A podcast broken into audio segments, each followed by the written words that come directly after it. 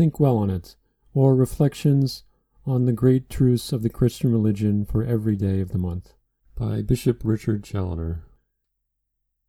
Fourth day, on the dignity and obligation of a Christian. Consider first that every Christian by nature, and inasmuch as he is a man, is the most perfect of all visible creatures, endowed with understanding and reason, composed of a body whose structure is admirable, and of a spiritual and immortal soul, created to the image and likeness of God, and capable of eternal enjoyment of Him, enriched with a free will, and advanced by his Creator to the dignity of Lord and Master of all other creatures, though not designed to meet with his happiness in any of them, but in the Creator alone. Ah, my soul, hast thou hitherto been sensible of the dignity of thy nature? Hast thou not too often, like brute beasts, looked no further than this earth, viz., present material and sensible things? Hast thou not too often made thyself a slave to creatures which were only made to serve thee? Consider, secondly, that every Christian by grace, and inasmuch as he is a Christian, has been, by the sacrament of baptism, advanced to the participation of the divine nature, made the adopted child of God, heir of God, and co heir with Christ.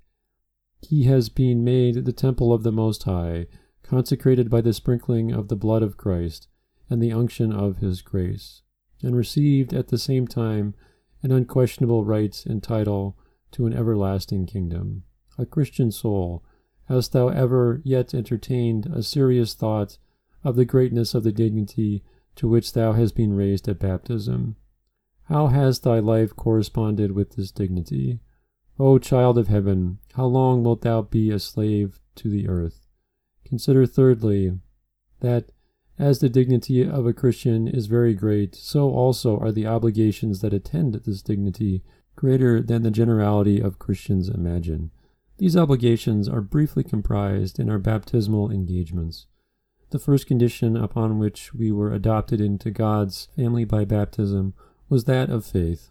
The minister of Christ examined us at the font upon every article of our belief, and to each interrogation we answered, By the mouths of our godfathers and godmothers, Credo, I do believe. What has thy faith been, O my soul? Has it been conformable to this thy profession? Has it been firm without wavering? Has it been generous, so as not to be ashamed of the doctrine of thy heavenly Master, or the maxims of his gospel? Has it shown itself in thy actions? Or hast thou not been of the number of those whose life gives the lie to their faith, of whom the apostle complains, Titus 1.16, who make profession of knowing God, but deny him by their works?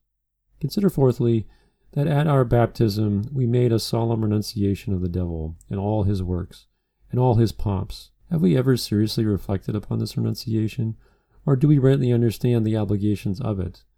And yet our title to the inheritance of our Heavenly Father is forfeited the moment we are false to this sacred engagement. Ah, my soul, if thou hast renounced Satan, take care that in the practice of thy life thou keep far from him Take care thou be no longer his slave by sin. Fly from all his works, the works of darkness. Let him henceforth find nothing in thee that he may claim for his own, and by means of which he may also lay claim to thee. Despise his vain pomps, the false appearance of worldly grandeur, the prodigality, the vanity, and sinful amusements by which he allures poor worldlings into his net. And if at any time thou art invited to take part in these fooleries, repeat to thyself those words of St. Augustine What hast thou to do with the pomps of the devil, which thou hast renounced? Consider, fifthly, that at baptism each of us, according to the ancient ceremony of the Catholic Church, was clothed with the white garment, which the minister of Christ gave us with these words Receive this white garment, which thou shalt carry without spot or stain before the judgment seat of Christ. Happy those souls that comply with this obligation. What a comfort will it be to them in life, what a joy and satisfaction in death, to have kept this robe of innocence undefiled. But, O baptismal innocence, where shall we find thee in this unhappy age? O blindness and stupidity of the children of Adam, that part so easily with so immeasurable a treasure! Alas, my poor soul, has it not been thy misfortune? O make haste then to wash away with penitential tears those dreadful stains of sin, which must otherwise become the eternal fuel of hell's merciless flames.